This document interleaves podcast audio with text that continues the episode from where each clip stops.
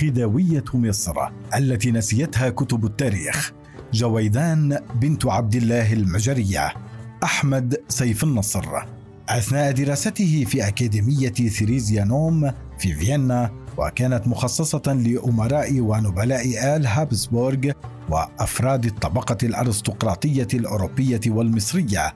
توطدت عرى الصداقة بين الأمير المصري عباس حلمي الثاني والكونت جوزيف توروك. وفي إحدى المرات تعرف جوزيف البرنس عباس على أفراد عائلته النبيلة ومن بينهم شقيقته الكونتيسا ماي دي توروك. فوقع إعجاب متبادل بينهما لكن موت الخديوي توفيق دفع عباس إلى ترك النمسا والعودة بسرعة إلى مصر ليجلس على العرش مكان أبيه. مرت عدة سنوات قبل أن يأتي العام 1900 وكان عباس في طريقه إلى لندن. لكنه أراد زيارة فرنسا أولا. في وقت كانت الكونتيسا ماي دي توروك في باريس تزور والدتها وبحسب مذكراتها التقت به بالصدفة في العاصمة الفرنسية الشاسعة واسترجعا معا ذكرياتهما. تروي الكونتيسا في مذكراتها أنها كانت عائدة من سوق لبيع الزهور في لامادلان وحين وصلت إلى فندق جران أوتيل الذي كانت تبيت فيه. ظهر الخديوي فجأة أمامها في باحة الفندق فوقعت الورود منها على الأرض لهول المفاجأة. ابتسم الاثنان لبعضهما وقال لها الخديوي في مصر الورود أجمل. على كل حال كان عباس في ذلك الوقت زوجا وأبا لأربعة أطفال والأهم أنه كان خديوي مصر. بينما كانت الكونتيسا قد تزوجت أكثر من مرة لكنها حين رأت عباس وضعت عينها عليه كأنه زوجها المستقبلي. كانت مفتونة به بينما هو لم يتمالك نفسه أمام نظراتها ولسانها. لم يضيع الخديوي الوقت ودخل مباشرة في قصة حب مع الكونتيسا النبيلة وتزوجها سرا لمدة عشر سنوات من العام 1900 حتى العام 1910 بعيدا عن أعين أمه وزوجته الأولى إقبال هانم. التي كانت جارية سابقة في منزل والدته. هذه رواية الكونتيسا لكن يبقى مفتوحا السؤال هل التقت الكونتيسا بعباس بشكل غير متوقع فعلا أم أن الخديوي كان يتواصل معها سابقا؟ أيا كان الحال زارت الكونتيسا مصر بدعوة من الخديوي ويبدو أن زواجهما السري لاقى معارضة كبيرة من عائلة الخديوي. لكن وبالرغم من استياء الأم وعائلته الأولى فإنه لم يبالي كثيرا وعقد زواجه الثاني من الكونتيسا بشكل رسمي في قصر المنتزه في الإسكندرية عام 1910 وكان الشاعر أحمد شوقي ومفتي الديار المصرية شاهدين على عقد الزواج. وحتى لا يكون هناك تذمر من هذا الزواج بسبب ديانة الكونتيسا اعتنقت ماي الدين الإسلامي بحضور المفتي وتزامن اعتناقها للإسلام مع زيارة الخديوي لمكة كما غيرت اسمها إلى زبيدة بنت عبد الله لكن سرعان ما غيرته ثانية إلى جويدان بنت عبد الله وفضلت أن تخاطب بجويدان هانم إلى آخر أيام حياتها. وتحكي الكونتيسا في مذكراتها أنها تعلمت اللغة العربية ودرست القرآن على يد عالم المصريات والمستشرق السويسري جون جاك هاس وتفاعلت مع الإسلام وكانت مقتنعة به لكنها عارضت بشدة ما اعتبرته قيودا ومعاملة غير متكافئة للمرأة. تناقضات مكبوتة. كان لجويدان تأثير كبير على زوجها وقد سمح لها بما لا يسمح به لغيرها. سافرت معه في رحلاته إلى تركيا وأوروبا إلى درجة أن سفرها معه إلى اسطنبول لقضاء عطلة الصيف استفز السلطان العثماني عبد الحميد الثاني إذ يبدو أنه شك في أنها جاسوسة لذا لم يكن سعيدا بوجودها وأخبر الخديوي باعتراضه. لكن الأخير لم يبالي. بل قال لزوجته أن تفعل ما تريد. كتبت جويدان في مذكراتها ما للسلطان وما لي لما يتعرض لحياتي ورحلاتي وأعمالي ما شأنه في هذا. ولكن الخديوي حاول أن يقيد حرية زوجته الثانية وأن يجعلها منصاعة لأوامره إلا أنها لم تستسلم له بشكل مطلق. ولم تكن راضية عن دورها الذي كان من المفترض أن تقوم به في القصر. لذا تصف حياتها في مصر بقولها علمت أن القوم إنما يريدون أن يجعلوني عبدة لتقاليد جامدة نشأوا عليها ولم يفكروا فيها. كان للسان العاشقة الذي تمتلكه تأثير السحر على الخداوي. انصاع لرغباتها في كثير من الأحيان. مع ملاحظة أن جويدان في جوهرها نسوية ومتحررة من عالم الشرق المنغلق. كانت فعلا سيدة مثقفة تتحدر من عائلة نبيلة تحب الكتابة والقراءة ومتعددة اللغات وتعشق العزف على البيانو. وعندما سافرت إلى مصر حملت معها كتبها. ويلاحظ من مذكراتها أنها كانت في غاية الرومانسية مع الخديوي. تقول عنه وما كان أشهى الغداء معه ولم أرى إنسانا يجيد تقشير البرتقال مثله. وإذا مضت مدة لم نتقابل فيها ثم رأيته بعد ذلك كنت أدهش بمنظر وجهه.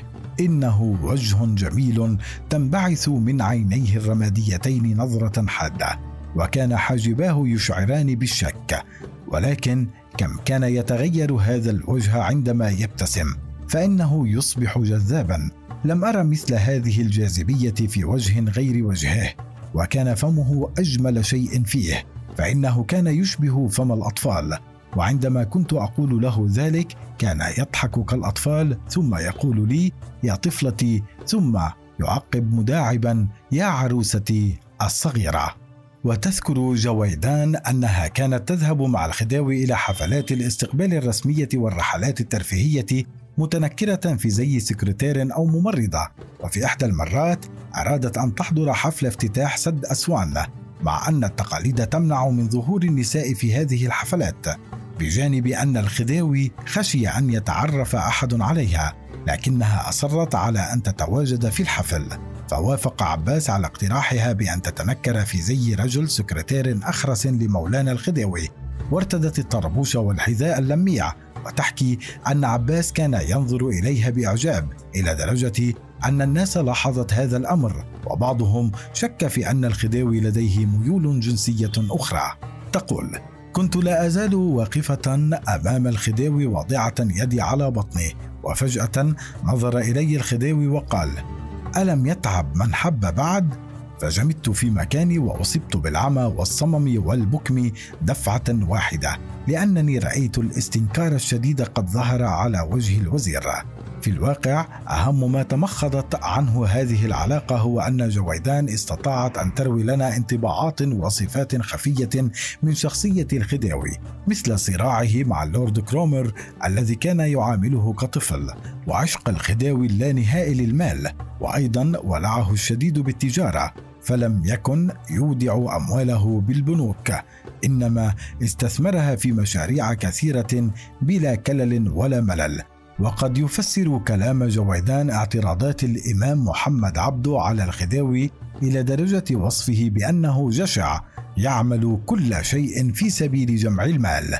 كذلك تذكر جويدان أن الخداوي كان بخيلا ويتضايق بشدة من أسعار الورد والفساتين المرتفعة.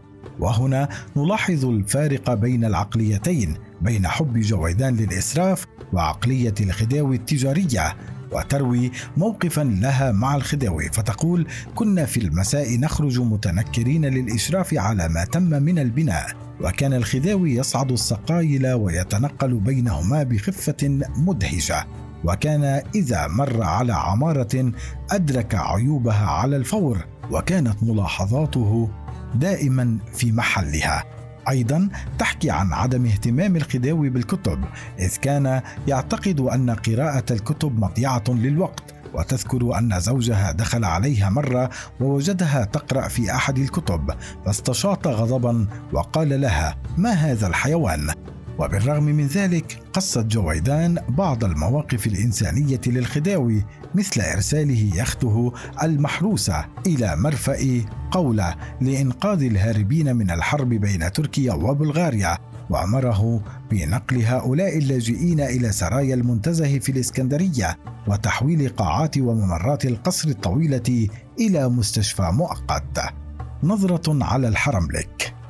اختلطت جويدان مع الهوانم والجواري بعد أن سمح الخديوي لها بأن تعيش في القصور الملكية. تنقلت بين قصور عابدين في القاهرة ورأس التين والمنتزه في الإسكندرية كما أمضت معه عطولات الصيف في قصره في تركيا. كانت جويدان تمتلك فكرة زائفة عن حياة نساء القصور في بلاد الشرق أو ما يطلق عليه الحرملك. تحكي أنها استمدت مفهومها المغلوط من المخيال الأوروبي بحسب ما ذكرته في كتابها حريم الذي نشرته باللغة الألمانية عام 1930 وترجم لاحقا إلى الإنجليزية والعربية. لا يكاد الرجل الأوروبي يسمع كلمة حريم الشرق حتى ينصرف خياله إلى الغناء والرقص مع الجوار الحسان. وبرك الماء المعطر التي تسبح فيها الفتيات عاريات لكن هذا الخيال الذي على ما يبدو أرادت جويدان أن تشاهده لم تجده في الواقع. لذا خصصت جزءا كبيرا من مذكرتها حريم لوصف حياة الجوار في القصور المصرية وتسجيل ما لفت انتباهها في هذه الظاهرة الذي انتقدتها بشدة واعتبرتها معادية للمرأة وهنا في الحقيقة تكمن أهمية وقيمة مذكراتها. فلا أحد كتب عن حريم القصور في مصر من الداخل غير جويدان. بحسب ما شاهدته جويدان لم تكن الجواري يرتدين ملابس مثيرة ولا يعاملن كأداة للتمتع واللهو. فالأم تحرص على الا تبدو الجارية جميلة كي لا يتزوجها ابنها والزوجة تفعل ذلك أيضا بدافع الغيرة. وإن كان لها أولاد لا يعجبها أن يكون هناك أولاد من غيرها يشاركون أولادها الاسم والجاه والميراث. وبالتالي اعتبرت جويدان أن وظيفة الجوار الأساسية تتمثل في كونهن خادمات مطيعات. أو أقل من الخادمات في الحقوق لأنهن لا يتناولن اجرا على خدمتهن ولا يستطعن أيضا مغادرة القصر. كما تذكر أن تقاليد القصور تقضي بألا تقوم السيدة بخدمة نفسها وحتى لو كان الأمر هينا في متناول يدها. وبالتالي كانت الجواري يقمن بكل أنواع الخدمة في القصور وبعضهن حاز القابا تحدد طبيعة أدوارهن مثل وظيفة سفرجي كالفة وهي الخادمه على مائدة الطعام وشمرجي كالفة. التي ينحصر عملها ما بين الحمام وغرفة النوم. لكن جويدان تؤكد أن الكثيرات من الجواري يشعرن طوال اليوم بالملل بسبب وقت الفراغ الكبير الذي لديهن. لكن إن كان الأمر على هذا الشكل فلماذا يحرص أصحاب القصور على زيادة أعداد الجواري؟ تجيب جويدان بأنه كلما زادت أعداد الجواري ارتفعت مكانة سيد القصر حتى ولو لم يكن هناك عمل لهن. وأشد ما لفت انتباه جويدان في حياة سيدات القصور هو أن جميعهن يعتقدن بالسحر لطرد حب الجارية من قلب أزواجهن ومنهن من يأتي بعظام الحيوانات فتقرأ عليها التعاويذ وتبخرها ثم تضعها تحت رأس زوجها كي تطرد من قلبه حب امرأة أخرى غيرها. ممر العشاق. يبدو أن جويدان لم تستطع التعامل مع مكائد هوانم وجوار القصر وخصوصا أم الخديوي. ما تسبب لها بمشاكل مستمرة فطلبت من زوجها أن يبني لها قصرا لوحدها تكون فيه سيدة على الكثيرات من الجواري وبالفعل استجاب لطلبها ومنحها قصر مسترد الفخم لتقيم فيه. عاشت جويدان في شمال شرق القاهرة بالقرب من منطقة المطرية في قصر رائع وكبير جدا. تذكر أن هناك غرفا لم تطأها قدماها.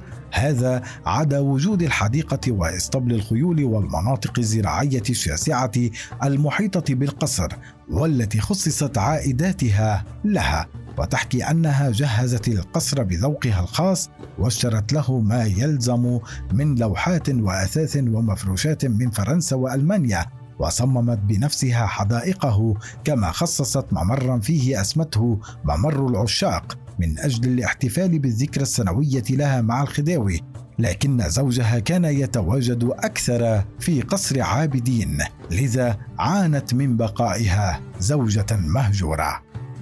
سكة السلامة. بعد ثلاث سنوات على الزواج الرسمي انتهى المطاف بالعاشقين إلى الطلاق. تحكي جويدان في مذكراتها عن ليلة حزينة اعترف فيها الخديوي بخيانته لها وبعلاقته الجديدة بالراقصة الباريسية أندري دي لوسونج وهي المرأة التي انتقدها محمد فريد في مذكراته واصفا إياها بأنها جاءت من الطبقة الدنيا وقليلة التربية والأدب ولم تكن تتمتع بجمال مذهل أو شخصية مغرية. تعبر جويدان عن جرح خيانة الخديوي لها فتقول: بدأت الحديث ولكن صوتك كان غريبا على أذني كأنه صوت لا أعرفه. رجل خان زوجته ثم وجد نفسه مدفوعا إلى الاعتراف لزوجته بهذه الخيانة. فهل يعلم الرجل أن صرحه هدم؟ وهل يشعر حقا بضغط الجريمة على نفسه فيريد أن يخفف عنها بالاعتراف؟ طلق الخديوي جويدان شفهيا ثم غادرت مصر إلى النمسا. وهناك تلقت ورقة طلاقها الرسمية في السابع من آب أغسطس عام 1913 موقعة ومصدق عليها من الشيخ حسن البنا رئيس المحكمة الشرعية في الإسكندرية وهو غير مؤسس جماعة الإخوان المسلمين. وشهد عليها مفتي الديار المصري الشيخ بكري الصدفي لكن الخديوي استمر في دعمها ماليا وخصص لها معاشا شهريا كانت تحصل عليه حتى وفاته وقد يكون اشترى سكوتها بهذا المعاش. ثم مرت جويدان هانم بعدة تحولات افتتحت صالونا في فيينا لبيع مستحضرات التجميل وعملت في التمثيل وعزف البيانو والكتابة ثم أتت الحرب العالمية الثانية. وكانت الفترة التي تلتها صعبة عليها من الناحية المالية كما شعرت بالوحدة وتضاءلت ثروتها سريعا إلى أن توفيت في الخامس من آب أغسطس عام 1968 عن عمر ناهز 91 عاما ودفنت في مقبرة القديس ليونارد بجوار عدد قليل من موتى المسلمين.